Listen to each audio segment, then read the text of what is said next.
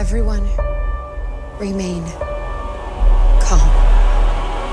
Yeah, ooh, ah, that's how it always starts. But then later there's running and uh, screaming. Somebody talk to me! What is happening?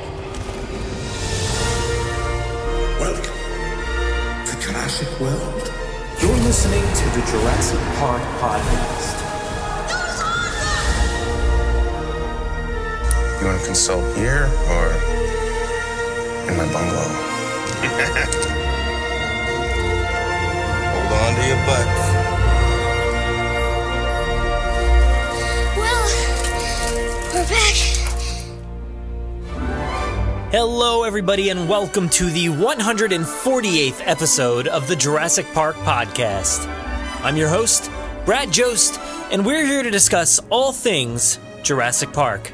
In this episode, we have a bit of news to relay regarding Jurassic World Evolution, J.A. Bayona and John Williams receiving awards, the Jurassic Park celebration, and new items from Chronicle Collectibles and ThinkGeek. After that, I'll be heading out to Site B with Jennifer Terek to discuss the upcoming Jurassic Expanded Universe novel, The Evolution of Claire, from author Tess Sharpe. We'll give you all the latest info, try to contain our excitement, but also give you a bit of a critical view on the topic. Trust me, we have a lot to say about this novel, so stay tuned. Rounding out this big episode, I'll read you some of the reactions from CinemaCon, where they released about five minutes of footage from Jurassic World Fallen Kingdom. Did people like it, or did they despise it? Stick around to find out, but also stick around to hear that first five minutes. I'm going to tell you all about it. There will be spoilers. This is saved for the end of the show, so don't worry. There will be plenty of warning for you to get off and move on to something else.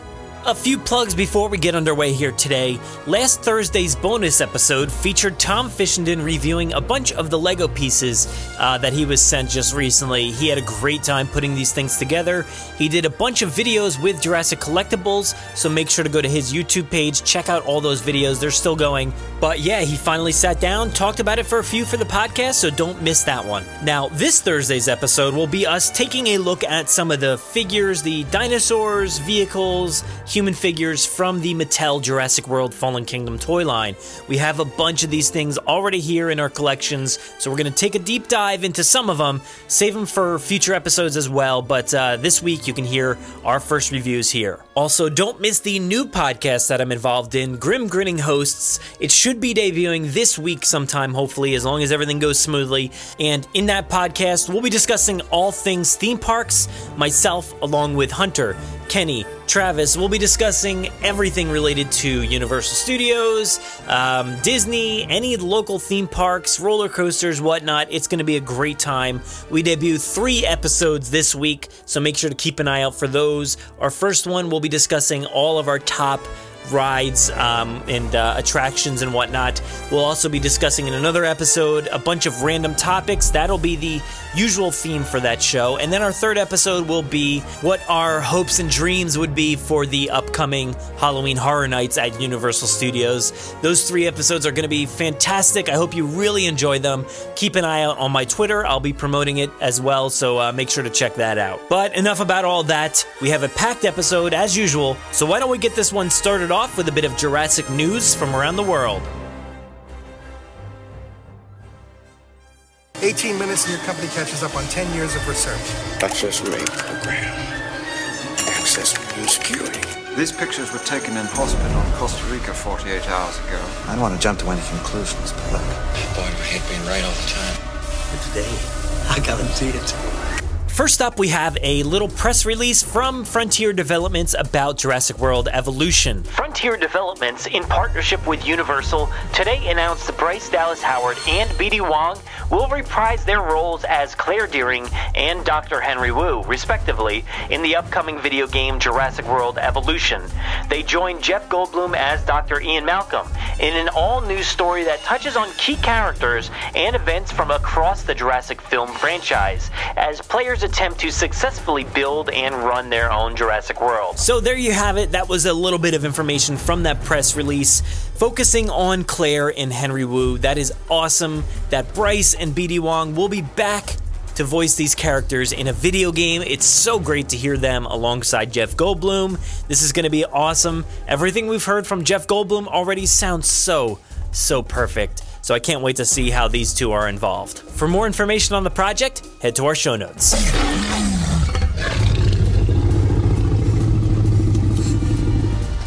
This next piece we relayed back when they announced it a few months ago that J.A. Bayona will be accepting the International Filmmaker of the Year award.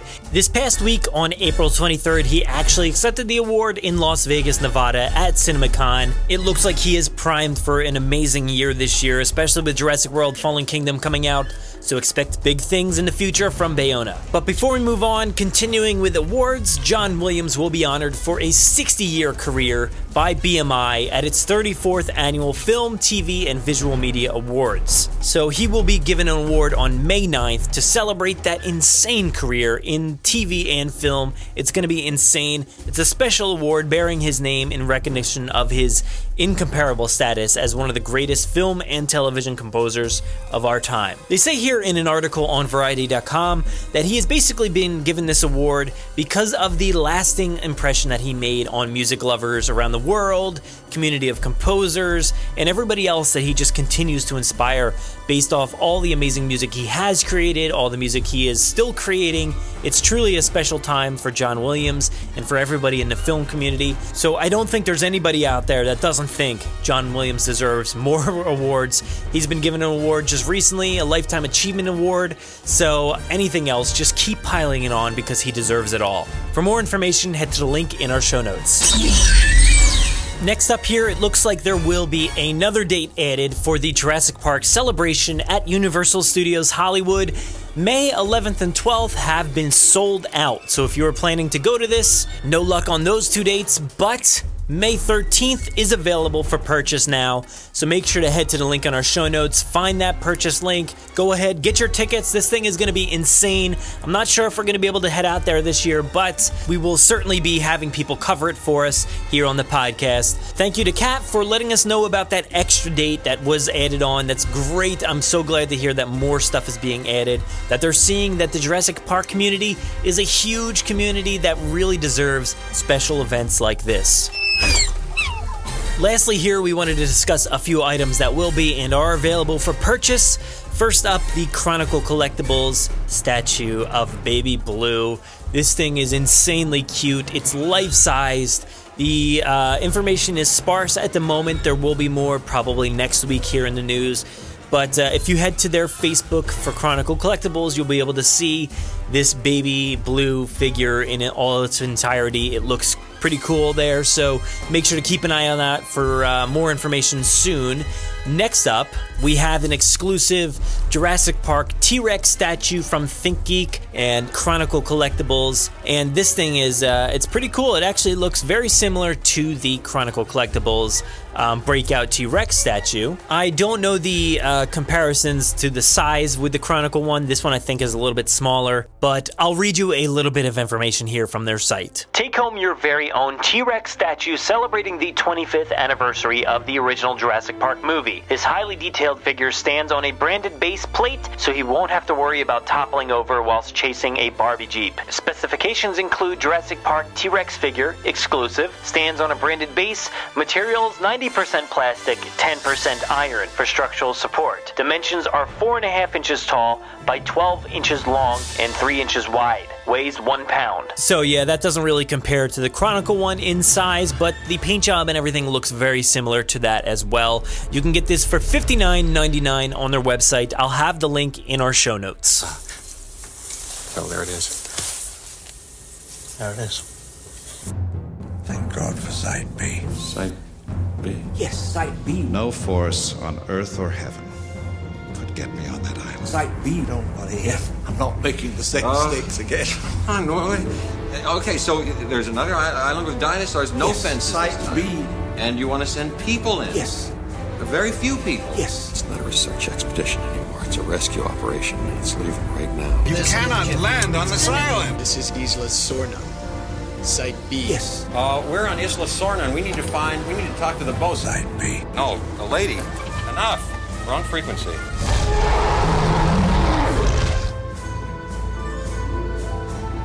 We're back on this insane island that is full of giant redwood trees and swampy areas, and I hear a Spinosaurus off in the distance, but also some T Rex over there. I don't really know what's going on. I'm very scared at the moment. And I still see that smoke off in the distance, about 86 or so miles away off the coast here. Uh, do you see that, Jen? Well, first off, Brad, I wish you would have warned me that there was going to be swampy areas. I was not prepared for the swampy areas. Very descriptive, I know, wasn't it? It was really good. Like I, I, I made that up myself. I should have brought some boots. You know, you know how that is nowadays.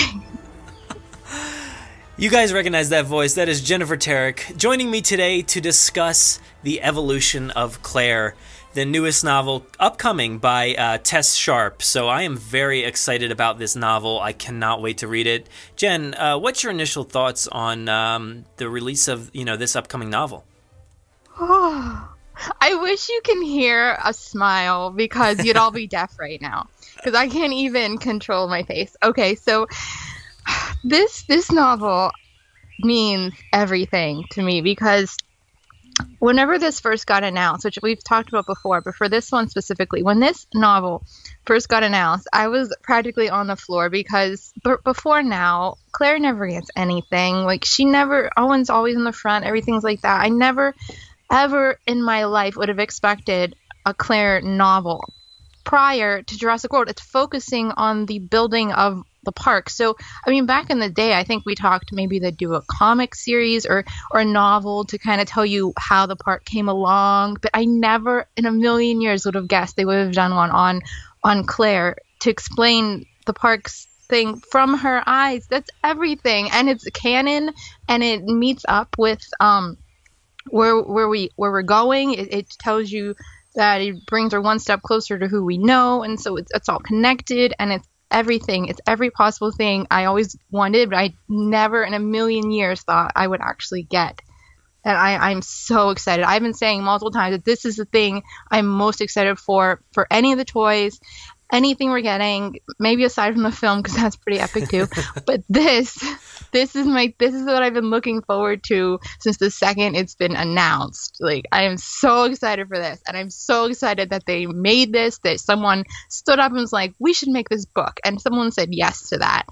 I'm so pumped. I, ugh, I'm yeah. so excited. I'm right there with you. Um, just you know the fact that we're getting a novel in itself another novel, yeah. you know, based off a series of movies that came from novels, you know, that were very epic novels of their time and are still incredibly widely loved.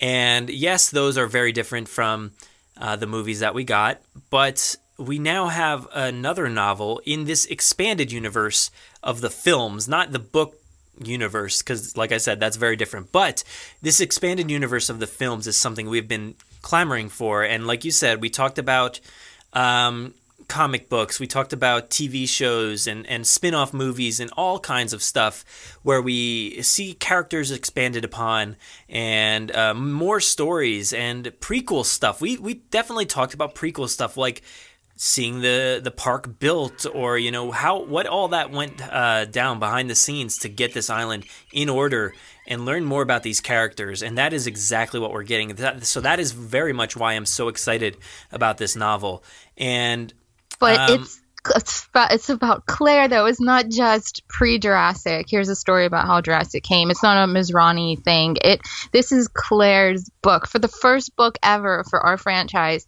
to have like a, a, story novel that's connected to the canon. It, it's Claire's book. That that means so much to me that they yeah. saw enough and they thought, you know what, we we should make this. Like this is paying so much respect to her, and that means so much to me. That that alone speaks so many volumes. Yeah, you know, for a character that has seemingly been cast aside in the public's eye, um, which the public, meaning essentially film Twitter, the you know very sour sometimes community of Twitter that just hates on everything. Um, and Claire is is part of that crew that you know gets dismissed very often as a shallow character. Um, you know, stupid because of the heels. I have to bring it up, unfortunately, but like stuff like that, surface level um, criticisms that are just unwarranted. But I am so so glad that you know somebody saw through all that. You know whether it was. Uh, you know, Colin Trevorrow initiating this, I don't know where it came from specifically, but it is so great to have her character expanded upon in such a big way and to be that character to initiate this and i think we maybe mentioned it like before. What if there is a universe of other novels and stuff of other characters? That would be fantastic as well. But we are starting here with the evolution of claire and that is really special. I'm so i know exactly. I mean uh, you know, these things can go a million different ways, and I'm sure a million different proposals were made, and this was probably tossed around for a while. But somebody, somebody had enough faith in in this character, and they said, you know what, I think this is a good way to go, and then someone believed in it enough, and I, I want to just like shake their hand, like I just want to say thank you for being brave to make this story about this character that nobody cares about, unfortunately, except me. I mean, man, do I clamor for this character, but everyone, you know, they, they look to the dinosaurs, they look at Owen, they look at everything, and there's a small little group that is here. And I mean, I just want to go to that one person or group or whoever and say thank you for, for like, putting her out there because she deserves it. That she this is her her trilogy, and mm-hmm. they they're paying respect to that. It would have been so easy to put out an Owen book, you know, people would have been all over that. But they're like, no, we got to stay with what we're doing. The trilogy is hers. We're gonna do it, and I'm so happy. It's real, and it's coming out, and it's actually it's happened. It's written, it's there, it's already done. I can't wait to read it. Yeah, and you mentioned before how front and center Owen has been and how he is basically the focus of a lot of stuff, and she definitely doesn't get her credit. Um, you know, from the toy packaging, you have Owen in blue. You don't have uh, Claire anywhere on there. She is certainly overlooked in on that aspect. Um, just recently, the um, oh, a few weeks back, I guess, the international trailer debuted, which I feel like was more Claire centric than the um, the American version that debuted like a day before that. Um, and that was great. I thought. I thought it was great to kind of see her perspective a little bit more instead of Owen's, and focus on her story because, like you said, this is this is her story. I mean, it was her story in Jurassic World. We saw a great growth, and now we're going to get to learn how she got to that point. Um, so yeah, I am just very excited that there was a meeting somewhere. You know, I don't know where it took place. Universal will say, and and somebody's like, "All right, guys, let's do a novel about Claire." And then some people laughed, and some people just said, mm-hmm. "Ha ha ha! No, that's silly. We're not going to do that." And then that person stood up and they're like, "No, no, no. I- I'm very serious. We have a great story that we could tell. We can build this character." and there is much more to her that you don't know about and that is you know under the surface that people just didn't get and we're going to tell that story. And then some people started to get on board and started to see how how good this could potentially be. And now we've got a, a, novel coming out. And somebody somebody really excelled in that meeting. And i really wish i could have been a part of that. That would have been awesome to hear right? I i just want to like shake their hand because i mean I, I always saw stuff in Claire. I always see something behind the eyes. I see a lot of past. I see I see a lot of broken in there. And I even when I wrote that thing with Outpost like a year ago, I mean I just see a lot in there that other people never did. And I, it confused me that other people never did. And I just see so much fascination and I want to know every little intricacy that I kind of built up in my head. I mean, I don't know if it's true or not or whatever, but there's just a lot in there. And so I just kind of filled in the blanks myself. And then when I go through go through here and see other people that they're like, oh, she's she's one dimensional, heels, heels, heels. I'm like, did we not see the same thing? Like I I feel so different than that. And for that somebody to stand up and say, hey, I see that too. Can we write a story on it?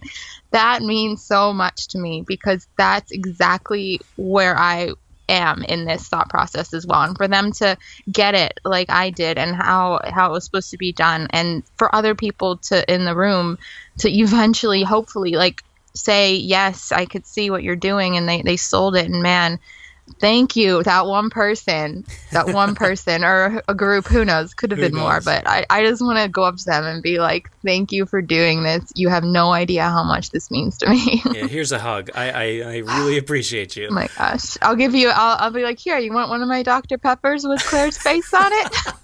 Because i got those too. Oh god. Well, let's get into some of these details here. Um, and this is just um, release details. So this will come out on June 26th, 2018, which is after both the UK and uh, American release. Uh, the first one being on the 6th or 7th, uh, one of those days, and then the 22nd of June. So then we get a few days later, we'll, we'll be able to read this uh, prequel um, to Claire's story after we know whatever happens to her in Fallen Kingdom.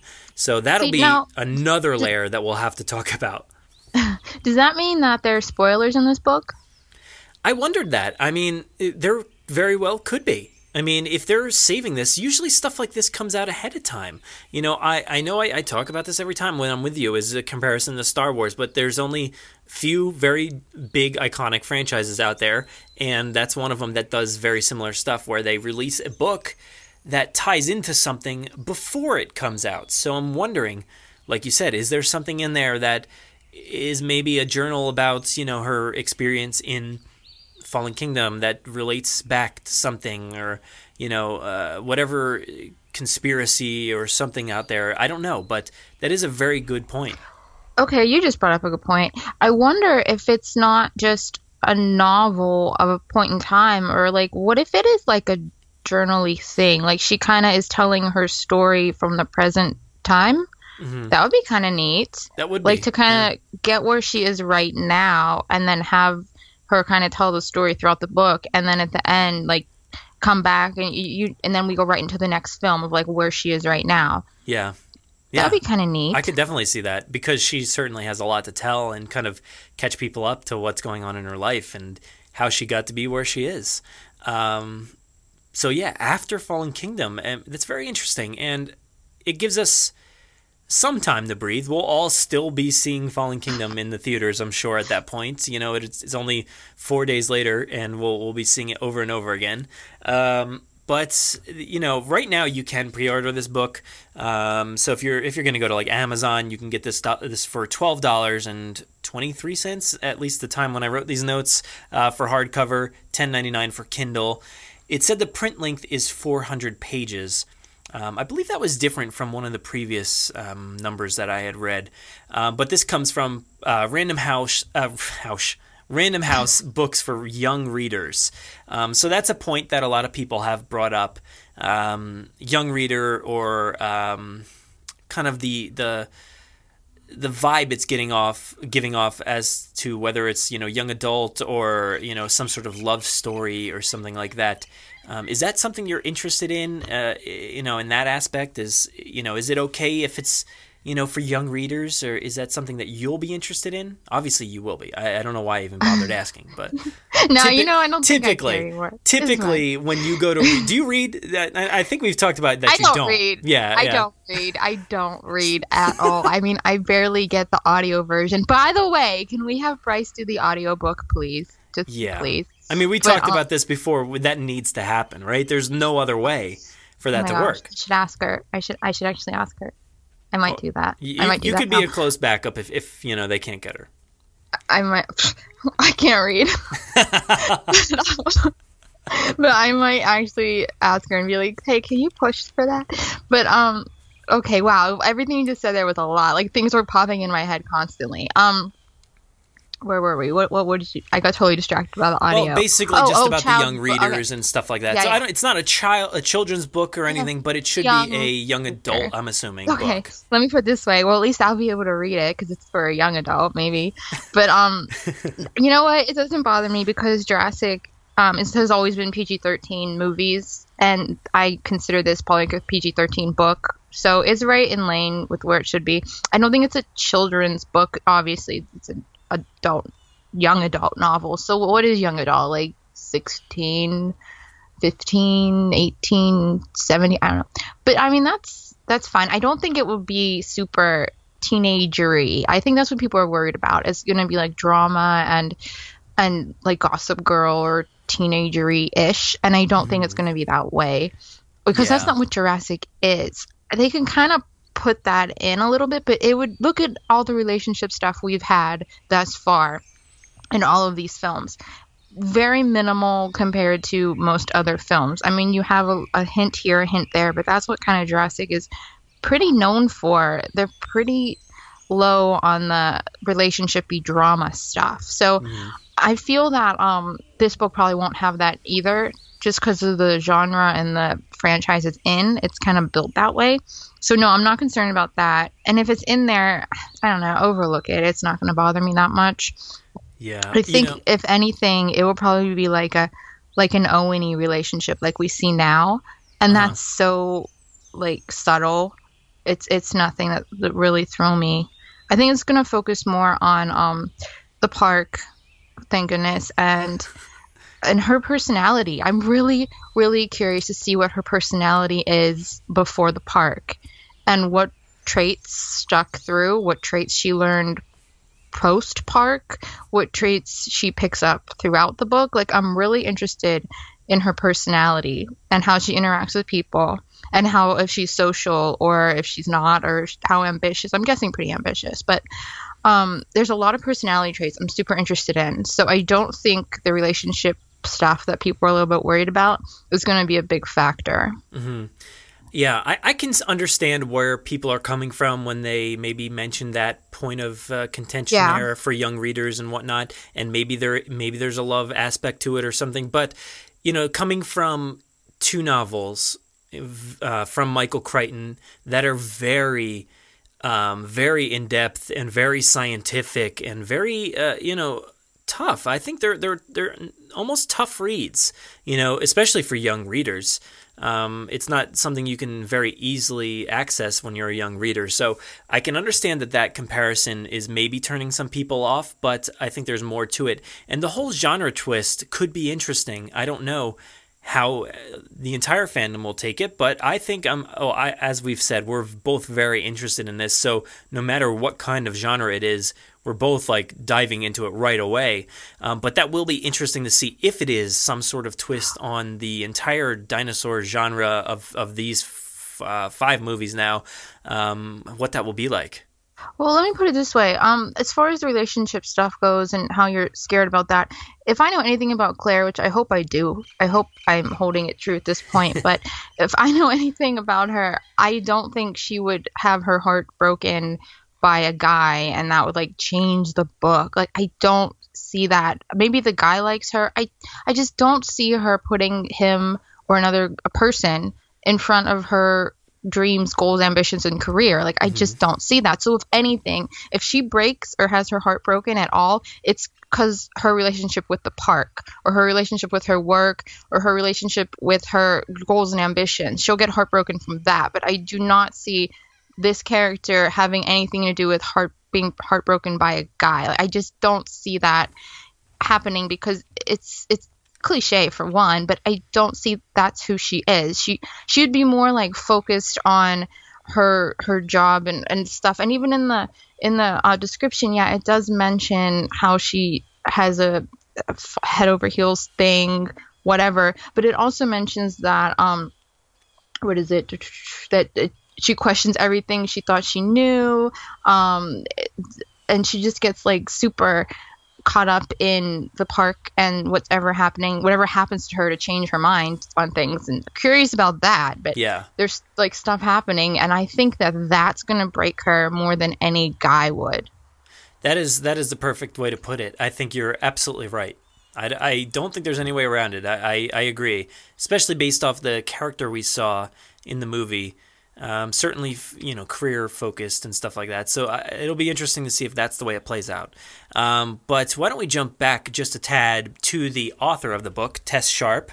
Um, if you guys want to find her, Sorry, cheering. if you guys Just want to find her, um, Huh? go to go to Twitter at Sharp Girl, Facebook author Tess dot Sharp, Instagram force underscore of underscore Arden, Tumblr sharpgirl.tumblr.com. So find her out there, let her know that you're very excited for this novel, and give her your thoughts. Um, but I just wanted to read a little bit of uh, information here about her and some of her other stuff that she's worked on. Um, so this is a summary from her website. It says about her. Born in a mountain cabin to a punk rocker mother, Tess Sharpe grew up in rural Northern California. She lives deep in the backwoods with a pack of dogs and a growing colony of formerly feral cats. She is the author of Barbed Wire Heart, the critically acclaimed YA novel Far From You, and the upcoming Jurassic World prequel, The Evolution of Claire. She is author, uh, also the co editor of Toil and Trouble, a feminist anthology about witches. Her short fiction has been featured in All Out, an anthology edited by Saundra Mitchell. Um, so that's from her website there. And I do have, um, let's see, one of her books, Far From You. This one came out on August 11th, 2015. So it's been out for quite a while, uh, three years now, basically. And this one actually has 102 reviews, rated 4.4 stars out of 5. So I think that's pretty good. sounds good to me, right? Yeah, I'll take it. So one of the quotes here, it's uh, just one of the um, quotes, I guess, in the Amazon page. It says, uh, this romance is full of struggle and strong emotions, likely to find an appreciable YA audience. Uh, that's from School Library Journal. Um, so it's strong, strong emotions, a lot of struggle, and uh, the YA audience. I, I, thought that was key because that's what we just talked about, a lot of that stuff. Um, so that's interesting. And then the other novel, uh, Barbed Wire Heart, um, which came out March 6th, 2018. So this one doesn't have the full, you know, backlog of time that the other one did to gain those 102 reviews. But right now, as far as uh, when I wrote these notes, it had 26 reviews, four out of five stars. Again, that's pretty good. Uh, quote here a terrific novel of suspense, heartbreak, morality, and family Harley McKenna is a remarkable character. The pages will turn themselves and stay with you for a long time. That was David Baldacci, the number one New York Times best-selling author of Endgame. And another quote here a pulse pounding thriller, masterfully written and constructed. With her powerful debut, Sharpe is definitely a name to watch. That's from Booklist. Um, so very great reviews and uh, good, you know, stars out of five, 4.4 and four. Uh, so that's certainly exciting, I think, to to know that the backlog of, of content here from this author, Tess Sharpe, is seems to be fairly good. I mean, that one person said heartbreak, suspense, morality. Um, perfect for this because that's exactly where we're going. I I really hope that it fo- I know a lot of them said relationships and that, but again, I'm really hoping it focuses on Claire and her relationship with herself and her goals and her park ambitions. And if anything, she has any heartbreak, it comes from that and suspense. I'm guessing there's going to be some dinosaur adventures in there happening, and morality. I, I'm like I'm liking to see her going from a college age to a the working age of what we see in the future and how her opinions of things change and how strong they were before. Like we know she's she's pretty um confident somewhat and and knows she's smart and she she has her her everything in order. Like all of her ducks are in order and if one little duck gets out of order she like doesn't know what to do about that. So i'm curious yeah. to see if that's exactly um, how she was before all of this. So I'm really interested to see the, the little things that change her and to see those little nuances that happen in her personality. So the before, after, and middle personality points are huge for me. So I hope that um, these these prior books uh, have have touched on that as well because internal struggle is very interesting to me. Yeah, so that's, that's that's there. That's why I chose those quotes from um, Amazon because they certainly seem to tie into what we can maybe expect from the evolution mm-hmm. of Claire. So it, it, was. It sounds great. Like I'm. I'm very excited that you know it's very well reviewed. It sounds like she's a great author. I personally have not read any of those two novels, um, but I don't read. And you I'm sure read. if I read, I would have read them. if you did, those would have been the ones. Uh-huh. Maybe this will get you, you know, on the boat, on the on the the uh, book reading boat. I don't, I don't, know if that's a thing, but uh-huh. I will read this multiple times, but that's about it. Yeah, and yeah, certainly if there's an audiobook, you're going to be all over that too. Um, oh my gosh, if Bryce, if Bryce does it too, bye. Done, done, It's just like 24 seven. You have headphones in, and I'll you're just like not paying attention to anything else around you. No, happy place.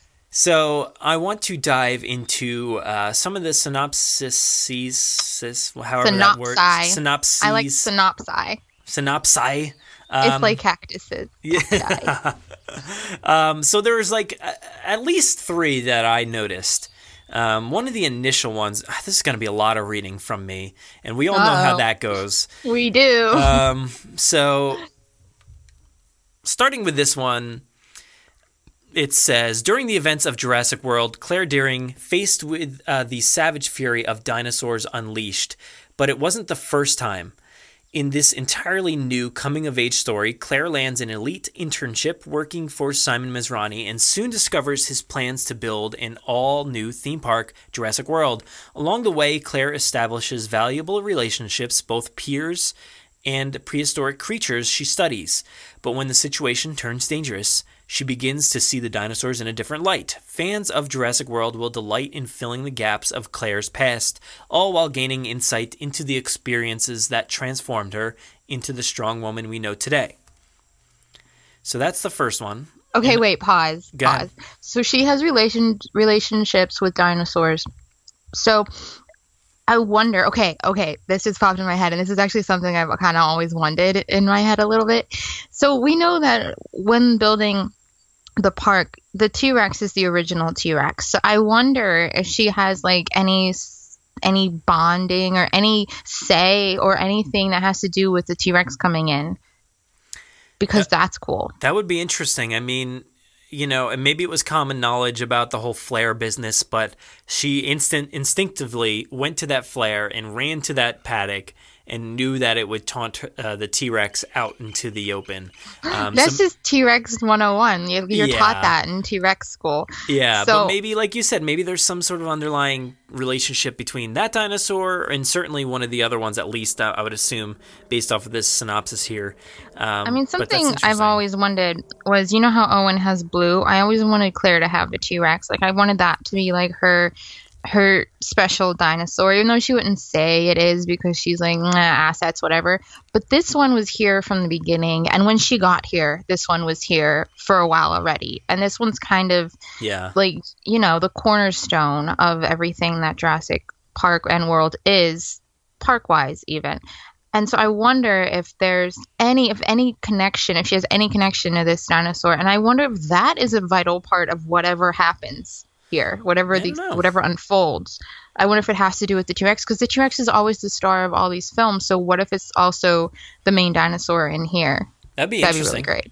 I, think, want that um, now. I think wasn't wasn't it um in the the Lego movie wasn't it like a Dilophosaurus or something? Oh my Didn't gosh, she have yeah, that like that pet was so cute. at the end? Yeah, that thing was hilarious. Um, That but yeah, so let me cute. move on to the next one here. This one actually came from uh, what was it? Uh, New York Toy Fair. I think when the book was initially shown off, uh, there was a book cover, and it's it had this synopsis on the back, a little bit longer, some of the same stuff. It says, "Freshman year in college is full of obstacles one must learn to overcome. Messy roommates, dining hall food, and cranky professors are just a few. Never has a student added." How to properly avoid being eaten by a dinosaur to her list of freshman year complications, but Claire Dearing isn't any student. Uh, any just any student. Uh, the year is 2004. The future theme park Jurassic World is currently under construction. 19 year old Claire Dearing, the multitasking, self possessed uh, heroine of Jurassic World and Jurassic World Fallen Kingdom, has chosen to spend her summer interning with Masrani Corporation on Isla Nublar following her freshman year in college. Uh, the result is a pulse pounding, coming of age story set against the backdrop of Jurassic World advancing towards its opening day. The story begins with Claire as she starts her internship with laser focused goal, goals set on bettering the lives of all animals worldwide. While exploring the island and performing various theme park slash dinosaur related tasks, Claire quickly forms a tight bond with her fellow interns while also making a name for herself amongst the senior members of Jurassic World staff. It isn't long before romance sparks between her and a fellow student, which leaves Claire conflicted once a larger and more sinister plot develops, forcing her to question motives of everybody on the island. Over the course of a thrilling mystery of uh, full of intrigue and suspense, this novel details the origin of Claire's nuanced character in a rich and complex way, allowing the reader to witness the transformative moment when Claire begins constructing walls around herself and steps forward as the guarded character we met in the first Jurassic World film. That was a long one. Sorry about that. So I'm so up and down on there because from the beginning, I don't know. I could see how people can get a little nervous on that one because it does sound a little drama y and not childish, but I don't know, you know, young adulty. Like that's the part that sounds a little young adulty, but I don't know. I don't know. There's a lot in there that excites me as well. But um, 19, she's a baby. Yeah, oh I know. I, I didn't like connect the dots before, but the year is 2004. I'm assuming because it's kind of conflicting. It's like saying freshman year, but also this is set after freshman year or something like that. So uh, I'm like, man, 2004. Uh, that's I okay. Had, I had graduated yeah. high school in 2004 and then was in oh. college, oh. you know, the fall of 2004. I'm like, wait, I'm the same age as Claire? Oh man, I didn't know that. that makes now. her really, really young then. See, this is where I'm confused. Now, if she's a freshman, I would like, I'd like it better if she was a senior because if she's a freshman and Jurassic World's just opening, how did she finish college? Because then she went to work. I guess she did like her internship for four years. I and I maybe. thought that she went a higher education and then just college. I feel like she'd have to go for a master's or something. Claire only went to college for half a year and then I know, quit, dropped out. She got a great job on Isla Nublar and never looked back. She like has a high school degree. Owned the whole park with like op- operated the whole thing, manager of everything with like five months of so, high school. When, when they're when they're she's in the courtroom, you know, you see this courtroom in uh, Fallen Kingdom, and they're like, uh, "Order, order." Claire, it says here you have a high school degree. Is there nothing else after that? I just don't get this. I wish, no. I wish so much that because Bryce is 37, so I mean, why not just age her at 37? Mm-hmm. And if they would have um, put her, even maybe had her go through college and then put her in like first year as a master's degree interning or something, like I would, I would like for it to have went like her summer before and then it naturally to just expect that she'll get like a regular job there. And that's kind of where it ends where she's at a regular job and you know she's going to move up from there. But i don't know how a freshman can get a regular job. I don't know how they're going to move that ahead to say yeah we're going to pick up where we started in the movie here but yet we're still only in freshman in high school. Yeah, you know, look, I'm podcasting 24/7 basically. So I'm not like the, the guy to go to when talking about what freshmen do in college when it comes to internships because I didn't do that. So I'm just wondering like is it common for freshmen to get such a intense like internship mm. is that mm. that common i don't know maybe you know i don't i don't know either i mean you can do internships but i don't know i guess it depends on what what she's doing yeah i guess well, you Honestly, know how, how smart she is and what her background is as well i'm sure if you're like a freshman in college, college and you go to do an internship, you're not, and you're new to the zoo, let's say, you're not even going to be near the animals for one. You'll be like in the office or doing little things. So for her to even be near the animals and building relationships with them in a freshman year of college, I just wish they made her a little bit older. Yeah, you, you did bring up that, and that that was a great point. I would kind of wish that as well. It would have um, fleshed out the character a little bit more, more believable in the sense that she has a good, firm grasp on who she is and what she's doing in that environment. Um, but maybe, maybe, or I hope this will prove us wrong in that sense, and we'll get a good yeah, sense I, of who she is in freshman year the only thing that um, concerns me is that she to make her young like that they would be wanting to play the college um, style drama stuff and mm. that i guess that's what kind of worries me because when you're a senior and if they wrote her like 22 or something it wouldn't be as schooly i guess Agreed, now yeah. we're we're back in freshman dorm like i don't know i mean that's worrying me just a tad i i trust that it won't be too heavily on there but um the only excuse I could think of to make her younger is to have that aspect. And if they do it for that aspect, that means that aspect is there and it's used and it's important somewhere. And that worries me just a tad because that's the part I'm trying to dismiss. yeah. So let's move on to the next one here, see if there's any more details we can get. Um, it's a little bit shorter, but a lot of the same stuff. It says, Freshman year in college is full of obstacles. There are messy roommates, cranky professors, and disgusting dining halls this time. Uh, but oh for Claire Dearing, add how to properly avoid being eaten by a dinosaur to that list. The year is 2004, and Claire has been given the chance of a lifetime, the opportunity to intern at uh, Jurassic World theme park less than a year before it opens to the public. She's laser focused, with her sights on bettering the lives of all animals worldwide, uh, worldwide. But life at the park isn't all test driving gyrospheres and falling head over he- heels for a fellow student named Justin, though she does that too. Don't Rum- do it, Claire. Don't do it. Stop. Rumors and suspicions flood the island, and Claire is determined to unravel the truth. As Claire searches for answers, she and Justin find themselves thrust into a sinister plot that will leave Claire changed forever. Now, what is that? I don't know. question. Forcing her that? to entertain, uh, forcing her to question everything she thought she knew, and bring her one step closer to the Claire viewers met in Jurassic World, and who they'll return to in Jurassic World: Fallen Kingdom. So that's what I'm interested in. Yeah, I mean, there's there's certainly, like you said about the other synopsis, there's a little bit of up and ups ups and downs in here. Um, the fact that she is laser focused, um, she wants to better the lives of animals worldwide, and and they're also noting that it's not all just fun and games. It's not all just driving gyrospheres for fun, or it's not all just falling in love. Um, she does that too, but there's more to it, and she is determined to unravel whatever this conspiracy truth is. Um, so okay. it, it's it's kind of glossing over the fact that yes, that stuff does happen, but there's more to it. Okay, so that that gives me hope that all of that is just really, really, really in the beginning, and it's mm-hmm. just setting it up, and then she is total Claire after that setup, and she's like, okay, guys, that guys are stupid, like that. This is what matters, like fixing whatever they're doing, like conquering whatever they're figuring out, like that's important to her over college stuff and boys and whatever. Like I'm hoping that if they set that up, they set it up in the in the beginning, and then her turning point is that's silly. This needs to be addressed. So I hope yeah.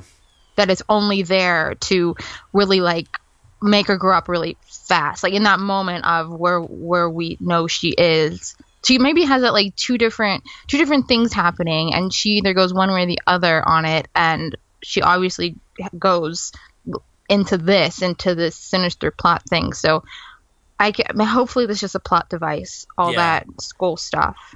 Um, I do uh, see what they're doing here because we've already seen it, like I think in two of these synopses, that it says bettering the lives of all animals worldwide. That is not like a, a thing we suspected about Claire um, while we're watching Jurassic World. I didn't necessarily think that she was trying to better the lives of animals or anything like that. And then you get the fact that she is the, you know, uh, owner operator of the DPG, trying to save these dinosaurs and and you see that you know you're like well where did that come from necessarily i didn't necessarily know that that's where she would naturally progress um, but now she wants to save all these dinosaurs but now we know that they're kind of setting the the sights here on the fact that she was doing this beforehand. So they're kind of fleshing it out and letting people know that it's not just this like oh uh, you know a light switch flicked and now she wants to save these things when pre- prior to that she just didn't care. Um, we see that you know she wanted to do this previously. Something happened.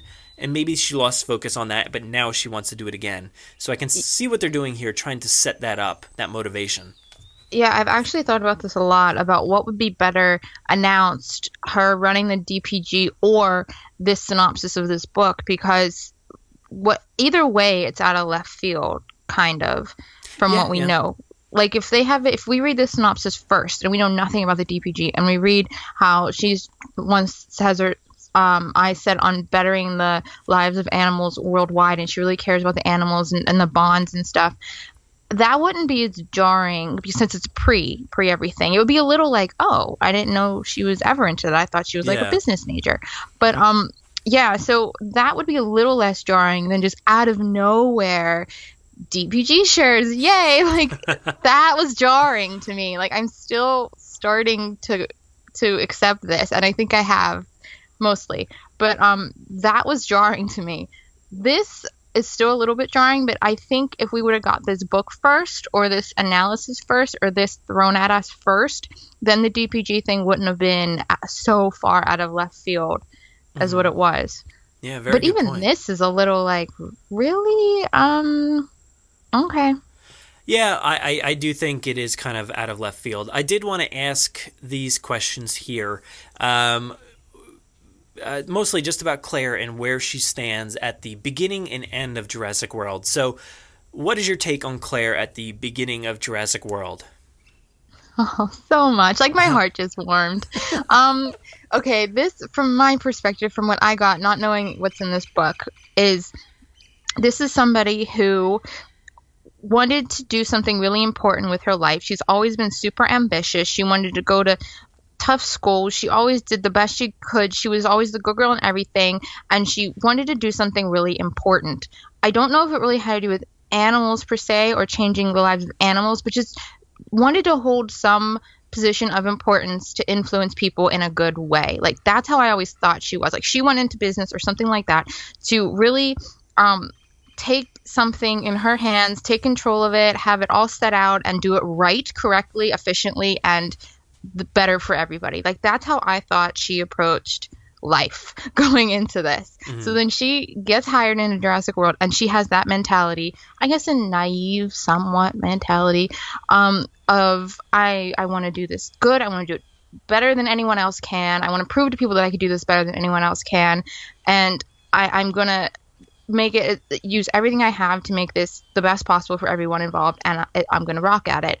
So I feel like she did that. And then you know when you go in a corporate thing, people are mean, like they they beat people down, people step on people, and it's a whole jaded thing that happens. So I feel like she got lost in corporate life, and she lost all of that naive parts, I guess, and just the nice um why she's doing this. Not not why of oh I want to put out a good report, I want to uh, save the company money. She's losing why she ever went into business in the beginning, and I feel like that's what happened. So when we come in in Jurassic World, I feel like that's where she is. She is that hard-shelled person who is now in a total different mindset because the people around her in a, such a different mindset, and she was brought up in that mindset as she climbed the ladder too. So now there's a different set of standards when you're that high up, and she just kind of got accustomed to that and fell into that and completely forgot about why she went into it in the first place. So I think that's where she is the beginning of Jurassic World. I don't really get the the animal thing. I still believe she went in it to be a business person, but mm-hmm. okay. yeah, I, I agree because in the beginning of the movie, she's very uh, serious. You know, she's almost, you know, she's laser focused on her job, and her yeah. her nephews show up, and she doesn't necessarily seem to care too much. You know, she still has to continue doing her job, and you know she loves her nephews, but she's also like, hey, somebody else, can you take care of her? uh, take care of them. Uh, show them around the island. I'll, I'll, I'll catch up with you guys some other time. Um, not at eight o'clock. Uh, at some other time. Uh, we'll, we'll do it some other time. I swear. You know, she gets that call from her sister, and she's like, "Well, things are busy around here. You know, I just didn't get a chance and all that." And then they get into the whole, um, you know, debate about the family and all that stuff. But I, I didn't necessarily see her as um, a very caring person. And what this synopsis is telling us is that she is a very caring person. See, I um, think she cares a lot about, um, like I said, her her job well, yeah, thing yeah, and yeah, what she's sure. creating, what she's creating for people. And I even feel like to even go one step further, outside of the caring for people, she's even lost why she cares about her job. I feel like okay, she she cares about her job because she's told to because she has deadlines because she has a really high standard to meet. But I think she even lost within there why she cares about her job, like why she's even doing her job, why what she's creating for people. Like forget the dinosaurs, forget her family for a second, but just the reason that she's functioning in that position, I feel like she lost that at a core level. Yeah. And everything else that's going on, I get. I'm going to sound terrible. Yeah, they're superficial things. Yeah, she should care about her family, but even who she is, she lost who she is to such a core level that um those things aren't even on the radar for her. Like she's having this inner struggle of what what my her her being her essence is her job at this time and yeah. she's even lost why she's doing that yeah so well, i think that's I th- it I think like Simon Masrani is the catalyst for that. You know, you see him come yeah. to the island and just say to her like, how is my park doing? And she's very talking about the assets and what is happening on this park and how everything's going. And he's like, no, Claire, relax, you know, get out and get some sun and just like take it easy and, and take a chill pill, essentially. Like, you need to calm down and slow down, take a look at everything around you. And later on in the movie, she does that and she finally interacts with this creature, which I'm kind of like seeing that moment with the Apatosaurus as like maybe she never had that moment before. But yeah. But she has. She has had that moment before. And now you have to look at that moment in a different light and say, this is context for a previous situation that she had, you know, or a previous um, relation with some dinosaur like that that I mentioned in the, in the synopsis that there's more to her story than just experiencing this for the first time, which is how I've always kind of viewed it. And it opened Yeah. her eyes as to these dinosaurs are animals. You know, they are real creatures that need her help. And they're not just numbers in a computer or on a stat sheet. She needs to pay more attention and that's what she does and and she takes charge, you know, from that moment on. She just she kills it. And I need to I need to seriously rethink this movie with whatever this synopsis is, whatever I re- whatever happens when I read this novel, I need to rethink it. So it's going to take a lot of you know re- readjusting to kind of get a better idea as to what happened in that moment. See this this screws screws up with my brain now because you know I've this is again where I'm having issues with the animal thing because I like that that was the first time she ever touched a dinosaur. I like that thought. I like yeah, me too. that um that she was a business person. She went in with business, not not like uncaring business. She people can go into business and care about their mor- morals and in a business way. Like they're not all business people are just mean. They get hardened as they go up, which I get. She doesn't have to care about animals in the beginning to get the same effect that that we're getting, and that throws me because I do wish that that Apatosaurus was the first time she did touch a dinosaur and she interacted with one. I guess now it can go. It'd be like a harping back to maybe maybe the she had an Apatosaurus in the novel. Maybe that was her dinosaur in the novel, and then she has a moment connecting with that. Okay, but I still if you have a relationship like that, what could possibly happen in this novel to lose it? What like I don't know it, what they could possibly do to her. What sinister things can be happening for her to lose any connection to animals? Yeah, it just know, seems a little far fetched. Unless this this guy Justin um, has the connection to these animals, and you know that's the area where she has experienced this before, and then you know maybe she's backstabbed or something like that by him in a way, and then she decides from that moment on, I'm gonna laser focus on my career and and myself instead of a boy or something like that. You know that's a, that's a very I'm typical actually- tale. okay with that because now what if he is the catalyst for her getting away from animals? Now this sounds terrible because we're moving into the whole drama thing, but okay, so hold on. So he he may be okay. So he's the animal dude and she's the business person and they kind of get p- together for something and he's trying to show her the animal side of things but she's still business side of things but then like maybe she gets burned by that somehow. And then even whatever the sinister stuff is going with the park maybe she gets burned twice with animals. So she doesn't really maybe she never like fully loved the animals. She just never had a problem with them until then. Yeah, I don't know. I mean, it's hard to say that that specific because you know she wants to better the lives of animals worldwide, which almost makes me think. trying me to think, get away from that i don't I believe know, that which I which just- makes me think it's like her career calling. You know, like her, whatever she's doing in college is is about bettering animals' lives worldwide, not business, which which is very different than what we've always thought. Um, it's hurting me i don't like that Yeah. thought i don't like that thought so, without this stuff in, in your head, at the end of Jurassic World, she is a much different person, and those who say she didn't change i- are completely wrong. There is a uh, complete 180 for her character at that moment where she touched the animal and felt it die in her hands, and then she changed from that moment on. She's very strong. You know, she was a strong character to begin with, but she just used it in a different way.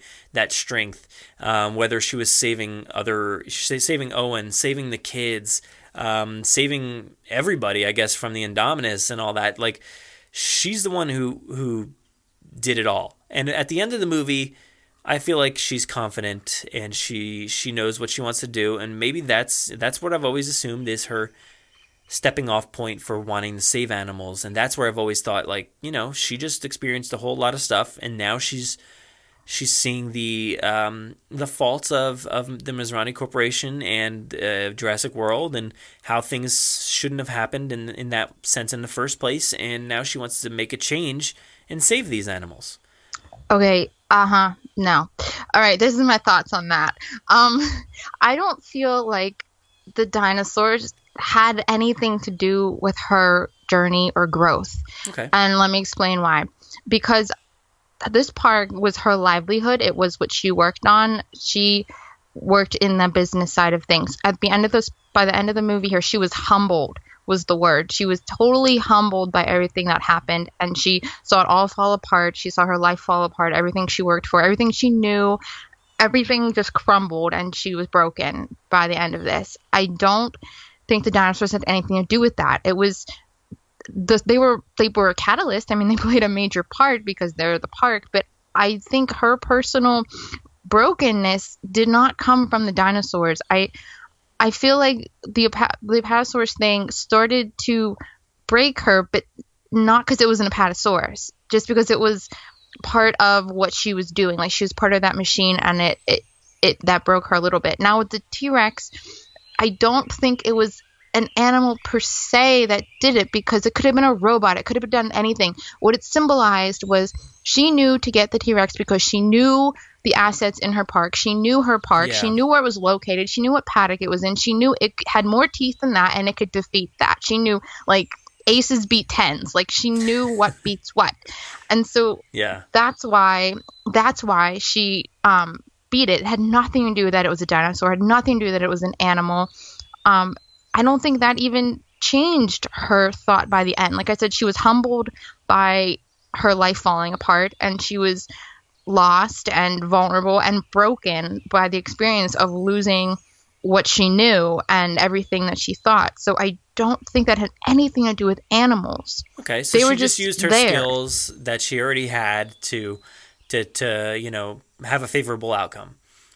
Yeah, I don't think the animal the animals were there and they played important parts, but it, none of this was because of the animals. Mm-hmm. I always saw it as she was trying to save her her park. Like even there's a point where she says we'll never reopen. Like her main concern is her park and her livelihood and what she's put her life into. It, she's never like, oh, I, I hope I don't want to hurt the Indominus. I don't want to hurt the dinosaurs. I, I care about this and that. I mean, she's like, I will never reopen. I this this is it's all about how can we move the people so they're out of the way, but we're not going to really send them home. We're just, we're just going to move them and block this part, and it's all business you park things. None of it is. She never tried to move a dinosaur. She never said, "Oh, let's get these dinosaurs in their containments and safe."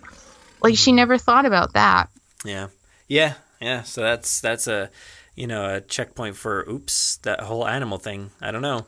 I'm but... not buying it. I'm telling you, I know, I I know this this character, and I mean, I'm nobody compared. To, I'm I'm nobody. I'm a nobody in the world, but I feel like I really know this character, and I really feel like out of left field with yeah. this dinosaur stuff. I just can't make it make sense. Okay, and I know so... from the beginning when we had this conversation on the podcast when all this stuff was coming out and the DPG stuff was coming out, everyone was on board with it. And remember, I was like, you know, I'm not sold on it. Yeah. And then 99% sold, I think, right? It was like. yeah, I was 99%, and I'm still not at 100. I yeah. don't know.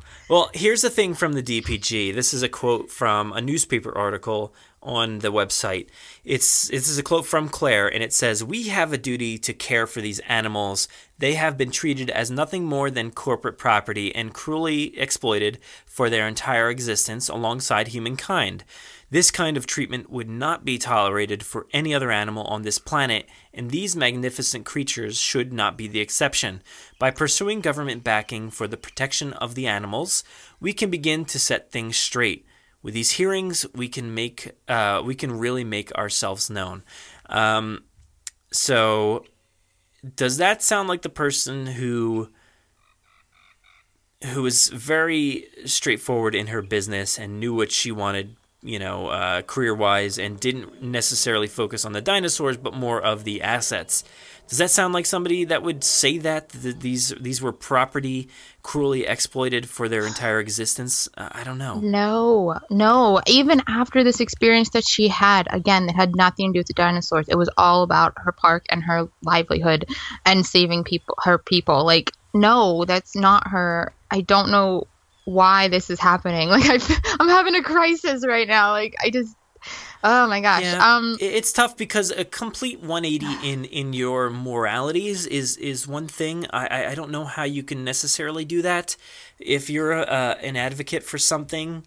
You know, I don't necessarily and, see you, know, you, changing your your your thoughts. I'm not too sure about that. It's very it's tough. not even it's not even her morality. It's just her entire thought goals in life. Like I just well, she was I mean, she was shooting one way and all of a sudden you can't say, well like it's like going to school, I'm gonna be a dentist and then all, the half and you're going all the way through there and a like uh I don't know, lightning strikes your dentist office, you're like, you know what?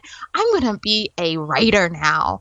And it's like, wait a minute, but you were a dentist for ten years. Like why do you care about like I don't know, it's just seems so strange. I mean, if if Claire was blind to the backstory of what was happening with these dinosaurs. Maybe maybe these dinosaurs were not treated very well in their containment. Maybe there was a lot going on behind the scenes that she didn't necessarily know. I don't believe that because I feel like she was very oriented on what is happening in her park.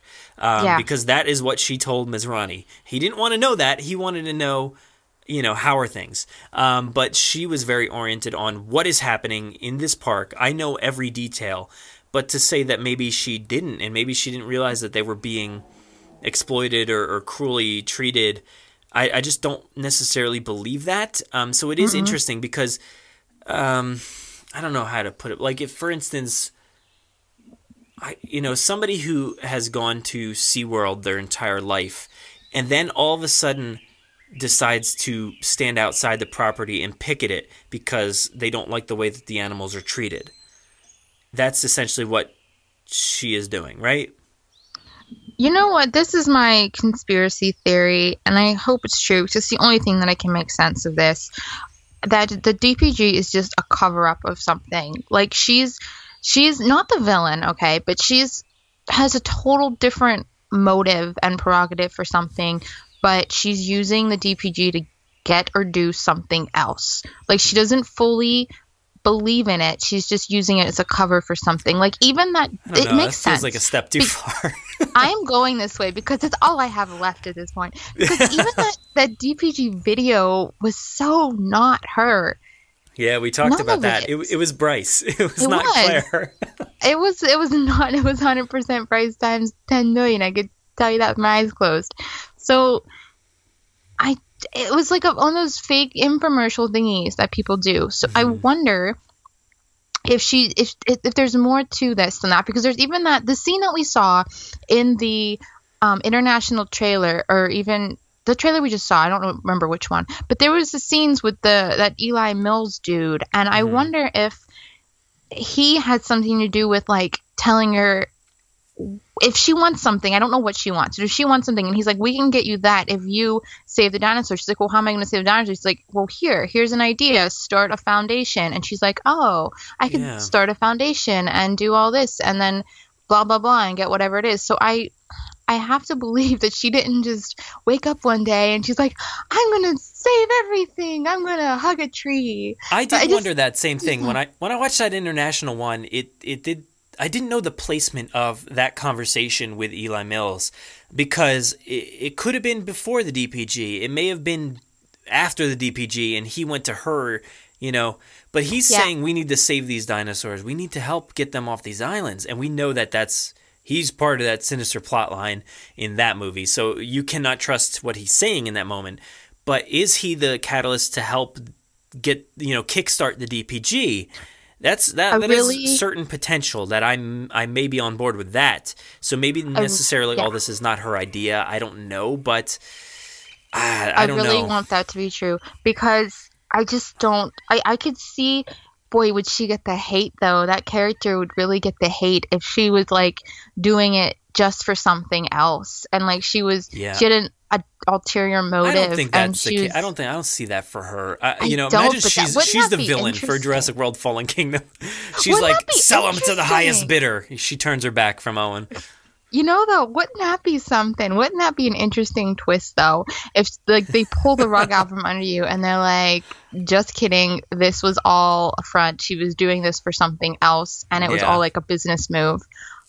Oh, I don't that know. would be something. That would be. I, I am at a loss for words. We we didn't necessarily mean to uh, talk down about this novel, but there are certainly Oh, no, there are certainly down about it. questions being raised by a lot of the synopsis and and the backstory that we already know and what we've seen and what we're going to see.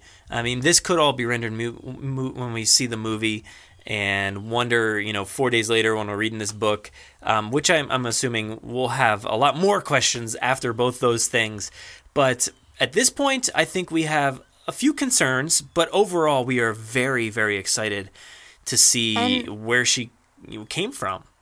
Besides, this book is four four hundred pages, and we're just going off of where's our sentence with her sight set on bettering the lives of animals worldwide. Like that's 400 pages and we're going off of that sentence so there's a lot more in there that we don't know which is we can't really argue on until we read it we're we're getting very close to wrapping up here, but before we do that, I did want to touch on the the cover art.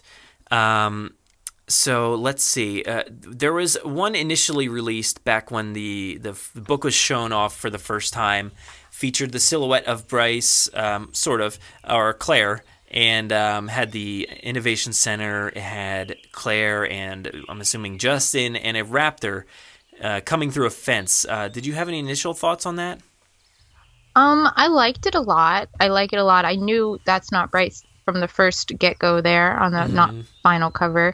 Um, I liked it a lot. I like that the innovation center is like where her brain is. Like that's cool Yeah. to me. And then they took it out for the final one. Yeah, yeah, you're right.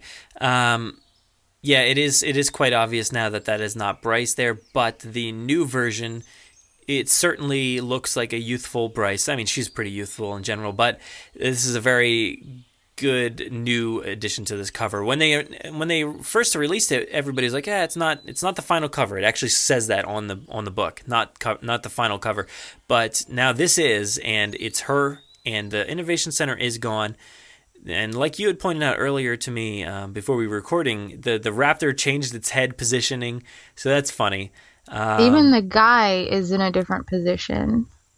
yeah, I yeah. Yeah, his head is facing a different way. His arms are doing different stuff. Um, Bryce or Claire seems to be doing the same ish thing. Um, but yeah, I mean, what do you take from this cover art? Because this, I feel like, reveals quite a bit as well. I mean, there's a raptor literally, uh, you know, a foot in front of her. And it's interesting if you look behind that raptor, it looks like it's on the coast. Like there's like a water, there's like it's near the water. So that's an interesting position. but I don't want to dive too deep into this cover because it really probably doesn't mean much of anything. But it's um, interesting this this uh, Sorna raptor because that's certainly a Sorna raptor in front of them. Okay, what what's funny is we just did this entire podcast like thinking what dinosaur are they going to uncover uh, um encounter and there's a raptor on the cover. So maybe that. Yeah, but I don't know if that's the relation. Does she? Will she gain a relation with that? Because when I when they say not. relationship with ra- with the dinosaur, I'm assuming like n- not maybe to the levels of blue, but like you know a dinosaur that she likes. I don't know if you necessarily like a raptor, you know, that's not trained. I don't know. Yeah, I don't know. I don't know why that raptor's there. But Well, I, I'm it's- also a- sad she doesn't have bangs. That's totally Uh, unrelated. yeah, it's long But hair. that's- yeah. Yeah, that's the only no things I noticed. There's no bangs. Uh, but um, It's a dangerous situation. I'll tell you that. wait, what? The no bangs The no the bangs, raptor? yeah. Because I mean, well, I'm, actually, it might be beneficial because you can see the dinosaur better, just in case they get in front of your eyes. Yeah, but then that tells me that she didn't have bangs when she was in college, and that makes me sad. But we're we're crossing into a different territory. However, what's also they changed um in between the covers is they added a lot of greenery where her shoulder was, so that's pretty neat. Oh yeah, I do see that. Yeah, yeah, because it looks like there's ground behind her, but then they added yeah a lot of uh, nice greenery there. Interesting. So like in the not cover not final cover it's like all this stuff was happening inside of her head and her body and her thoughts and stuff but Mm-hmm. now on the real cover it's like she's growing out of the environment instead of the other way i don't know now now i'm liking that it was all like growing out of her and now this one she's like growing out of it and I That's a, that's a good point. That I, I kind of like that as well. That's interesting. She's learning. She's changing from this experience below her. So that that's Yeah. uh, that's an interesting way to put it. Uh, but there is a pteranodon also above flying in the right hand corner. Uh, interesting. I don't know. That that's going to be fun to see how that's handled, if if at all. I don't know. And I'm trying to figure out what that stuff is in the back. Like it looks like burned wood or something. Like yeah, on the bottom, yeah, towards the dead bottom, wood. It just looks like crushed trees or you know like trampled forest or something like that and then you have like vines and stuff in the background so maybe this is kind of foreshadowing the entire like um, salvaging this island or something like that. But but i don't think it can because this is only a year out. So there was plenty of construction. The, the island should have been in in good order um, before moving on. Um, so i don't know what what time like when how far along are they on this island and and why is there like a raptor loose and why is there a pteranodon flying it looks like in the sky? I don't know or this all could just be let's let's make a pretty cover. i think so i think you're right i think you're right But I do I'm liking the old cover, the the non-finished one a little better the more I look at it because I Uh-huh. don't like that she's kind of growing out of the stuff. I like that it was growing in her instead. yeah yeah Ugh. Yeah, Um, I'm, I'm liking the other one. I, I do want to mention a few things here bef- again before we wrap up. I did reach out on social media um, and ask people like what do they want to see. Um, over on Instagram, Jurassic Collector says the cover picture is weird. Anyways, I would like to hear how exactly Jurassic World started. How did they wrangle up the remaining dinos that were left over from the first movie in preparation for building Jurassic World? Um, so, like, yeah, like I was just saying, I feel like all that stuff probably should have happened by this point, since a year out from opening. Um, it should have been well taken care of before this, I would think. Yeah, yeah. I, I, I'm, I'm guessing this is going to be, um, Claire's point of view of getting into the park and how they're really preparing to open. I'm sure everything's already built and dinosaurs are there and they're hatching or hatched or something like that. So, I guess this is just them like really preparing to open. Yeah. And uh, over on Twitter, uh, Lord Christine says, I Oh, want to no. see a Stegoceratops and maybe a second Stegoceratops. So that would be interesting. maybe, maybe. Um, Anna here says, I really have high hopes for this novel. I'm interested to see this young version of Claire in her, in her college years. What are the reasons she came as she became the cold corporate woman we see in Jurassic World and what's that sinister plot that the synopsis teases? Basically, what we were asking too. exactly. Uh, Victoria mentions that she sees that they fixed her nose um, from the original cover. Well, they didn't. They fixed more than that because they made it actually Bryce. so yeah, they didn't. yeah. They didn't fix her nose. They put Bryce's nose over it. yeah, they, they changed the entire thing. Um, J.W. Ross with three S's here says he wants to learn more about the most interesting Jurassic series character in a long time. I loved Owen, but Claire just had so much growth in Jurassic World and appears to have even more in Fallen Kingdom. I'm so excited. Oh, I love that person. Yeah, the most Yes. interesting character in a long time. That I think, Agree. I think that's pretty true. Agreed so hard, and that's why she deserves this book because she is the most interesting character with so many nuances in a mm-hmm. while and been overlooked this whole time. Finally, she's getting her voice told. Yeah. Thank goodness. Uh, Flo Roberts, I don't know how to say that, sorry, but it says, I hope it will be available in German. I mean, we can't announce or, uh, you know, uh, uh, say whether it is or not. I'm assuming, right? I mean, I'm That's assuming there'll be a. German version. I have no idea. Probably. It'll probably be um, worldwide. Yeah, I would would think. think so. Um, and this last one here, Gavin and Stacy Stan, um, says mainly a woman writing it is, I guess, what they're most excited about. So Okay. that's a good point. I mean, that is that is very good. It's it's great to have a story about Claire being written by a woman and not just another man writing a story about a woman. I, I don't care if it's a monkey writing a story about Claire, Claire. just so they do it well. Just do it right. I don't Just- care. I don't care who's if it's man, woman, both. Just so Two do writers. it right and two- well. Well, that's a very good point because you know in Jurassic World three we're gonna have Colin and Emily Carmichael writing about Claire, so you might get your wish there. I don't think a monkey's involved, but maybe Ah, whatever. there's still time. Maybe they bring one. Maybe Emily comes with her own monkey. I don't know. we don't know enough about her yet. Colin's like, we're does. only gonna add you if you bring him that monkey over there. So It's just required. you need it all to, to do it. Well, why don't we uh, head out of here? I'm gonna ask you where can everybody find you online? Um, you could find me at Jennifer underscore Lynn 89 and at the Bryce Dallas Howard Network at BDH Network, and the website is brycedhoward.com. All right, so we we have to get off this island. There's a few options. I see a boat over there, off on the water. What say? How do? Well, should we head to that? I don't know. How do we get over there? We, I, I think I, I know how to do this. So we get a giant truck Okay. and we, we back it up a little bit and then floor it and fly off the island, and I think we can land on that Okay. boat. Should, well, let's take this one. Should I hold on? I'm ready. I, I think you should hold on and buckle your seatbelt and uh, like Floor three seatbelts. Floor it then. Go. Go. Go. Go. Go. Go.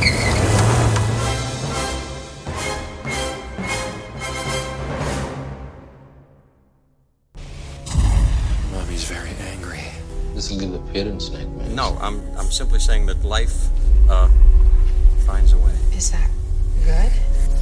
You find him? Fantastic. Just the parts they didn't like. I believe I've spent enough time in the company of death.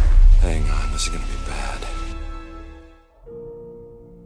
This past week at CinemaCon 2018, Bryce Dallas Howard and Chris Pratt presented footage of Jurassic World Fallen Kingdom. The first five minutes or so of the film were presented to CinemaCon audience, which is basically theater owners who are there to preview the upcoming slate of films so they can see what's going to go into their theaters. There's a lot of bloggers there as well. A lot of information has come out about this sequence. I'm going to present that sequence here for you. I'm going to relay the information. So if you guys don't want to know anything about the opening five minutes of this movie, stay away. But after that, I will be relaying a little bit of information from tweets and such about the reaction to this footage. But yeah, as I said, this is going to be full spoilers for that five minute segment. So if you don't want to hear any of it, skip ahead or end the show, delete this, move on, go to something else because we will be spoiling that first five minutes of the movie. All right, so for those of you who are still here, the opening footage um, was relayed to us by a lot of sources, and uh, it looks like this opening sequence starts off as we have seen in the trailers. We've we've got a few clips in the trailers of um, a guy running away from a Rex. We saw him on a helicopter ladder hanging down, and then we saw the Mosasaurus eat the dude that's on the ladder. And maybe getting the helicopter as well. It's kind of hard to tell there, maybe. But this opening sequence kind of covers a little bit of that, mostly that. Um, so it starts off with a submarine, a very small submarine. We've actually seen this via the toys. There's Matchbox uh, versions of it. There's actually a big Mattel toy version of it. So this small submarine goes down into the Mosasaurus Lagoon, and the idea is to go and recover an Indominus bone and to saw it off. And if you maybe um, take a look in that trailer as well, there is a moment where Dr. Wu is staring at a bone of some sort in a glass container. It's I think there's like red in the background, so it looks kind of creepy there, but maybe this is a success. Maybe they actually got the thing. I'm not too sure about that fully, but maybe that's what that was. So they're trying to recover this Indominus bone. And let's see, mostly for um, DNA purposes, I would assume, right? To make a dinosaur. Maybe they recovered it and made the Indoraptor. Maybe that's what happened there. But this is all taking place at night in the rain and the thunder and lightning and all that. And guess what? Of course, the Mosasaurus is down there with them. Where else would it be? Well, maybe I guess it would be in a wave in some beach somewhere. But for now, it's still in the lagoon before it gets out, I'm sure. Um, there is also a helicopter, that helicopter we mentioned before. It has landed somewhere up there, and there's also a guy operating some controls, probably for the gate for the, to allow this submarine into the lagoon, which probably this gate opens up and the Mosasaurus gets out of, I'm assuming. But so this guy is up there on the controls and trying to figure it all out. They actually saw off this bone attach like a small balloon or something to it to raise it out of the water so that they can get it. They can attach it to the helicopter or whatever and get out of there. And um, so, yeah, that's what they do. They actually saw the bone off. The balloon uh, seems like it's hitting the Mosasaurus, and you know it doesn't like that. So guess what? It attacks, but I don't think we really get a good glimpse, which is very cool. It kind of feels like a return to form to not especially reveal things so quickly. So we won't see that attack, and we won't know that the Rex is right around the corner. So that guy that is up on the dock he loses con- contact, I guess, with the sub or the helicopter does. I'm not sure which one particularly, but the helicopter notices something in the distance, tries to tell that guy at the control panel to, to get out of there, to run, because Rexy is on his tail. You can see that thing spotted in the flashes of light in the helicopter uh, light that's shining down. So you've seen this part in the trailer where the guy is running away from the Rex. So that is very awesome, and it's it's just barely showcasing the Rex as it uh, seems to be attacking this guy. But the guy, as we've seen, gets off the um, the the dock there via that ladder. The helicopter takes off obviously before the guy got there, so he's kind of chasing it down. He grabs the ladder, gets on, and then the the helicopter goes off. Um, but I don't know how far it's going to get because, you know, as we've seen in the trailer, the guy gets eaten. So that's about where I think this whole thing leaves off. And that's basically the first five minutes. It sounds very creepy, very scary, um, very dark. Oh man, I'm just so excited for for this entire thing. Yeah, I mean it's kind of weird to have it all spoiled there in in a first uh, the first five minutes, but it sounds awesome, and I'm no less looking forward to this knowing this first five minutes.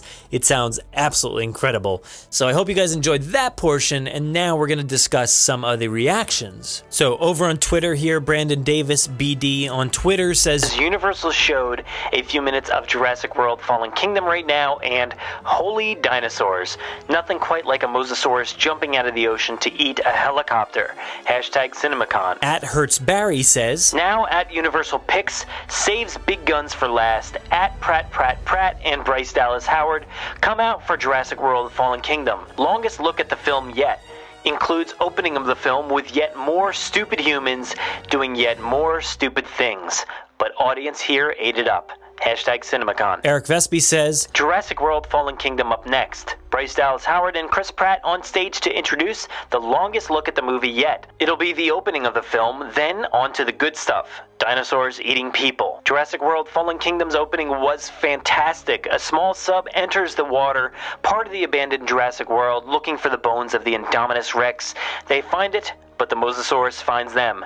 Very hard feeling, lightning storm showing bits and pieces of the T Rex hunts part of the team on the surface. And now from at Collider Frosty on Twitter. Saw a whole bunch of footage from Jurassic World Fallen Kingdom. Yeah, it's gonna make all the money. Looks like a really fun ride and what the audience want in a late June movie. And from Peter Sciretta at Slash Film on Twitter. He says, We got to see the opening sequence from Jurassic World Fallen Kingdom, and it was very tense. It begins with an underwater team trying to recover the Indominus Rex DNA, but quickly becomes a scary escape sequence on land and water, taking cues from Spielberg in showing less to ramp up the tension. The scene involves a huge underwater dino and a helicopter escape sequence with Rexy if the rest of the movie is this good, it could be the best Jurassic movie since the original. So yeah, we might as well stop there with the reactions because um, the best one since the original sounds like a good way to uh, wrap it up there. This footage sounds awesome. I cannot wait to see this in theaters myself. It sounds horrifying. It sounds brutal. It sounds fun. I don't know. It just sounds perfect. But yeah, I, I just can't wait to see this all. Oh my god, it's it sounds amazing. But yeah, that's uh, that's about it. That's the wrap up for the first five minutes of Jurassic World: Fallen Kingdom. Thanks. Make sure to visit JurassicParkPodcast.com to find all our past episodes, brand new news articles, information on how to contact us, and much more.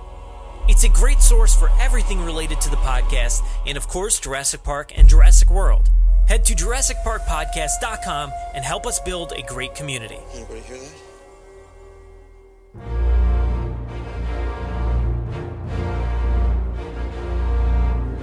Thanks for listening to the 148th episode of the Jurassic Park podcast. Of course, a big thanks to Jen for joining me today on the island to discuss the evolution of Claire. If you haven't pre ordered the book, make sure to head to the link in our show notes. Go do it now. I can't wait to discuss this novel further with Jen once we both have our copies and we're able to give you our full review.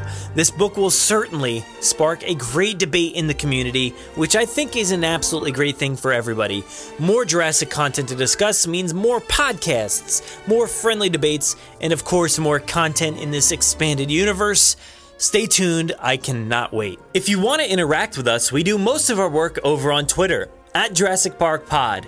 We're also on Facebook at facebook.com slash Jurassic Park Podcast, and our Instagram handle is at Jurassic Park Podcast. You can listen to us via iTunes, Google Play, Podomatic, YouTube, our website, or wherever else podcasts are found. So make sure to subscribe to automatically get new episodes every week. If you haven't already, please give us a five star review in iTunes or a great review wherever you listen to the podcast. It will seriously help out our rankings and make it easier for fans like you to find us. We're usually spotted commenting on the Jurassic Park subreddit as Jurassic Park Podcast. Don't forget to check out JurassicParkPodcast.com for all the links you heard here today. If you want to get a hold of us, you can email us with any news stories, MP3s, comments, or if you want to debut a segment of your own, send them to JurassicParkPod at gmail.com. Or you can submit questions directly on our website contact form. If you'd like to record something for the show, send it in to us and we'll feature it in an upcoming episode. If you don't have any way to record,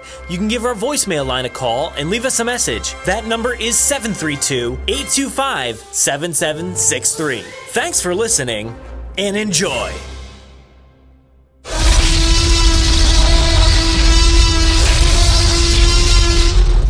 Five minutes. Drop what you're doing and leave now.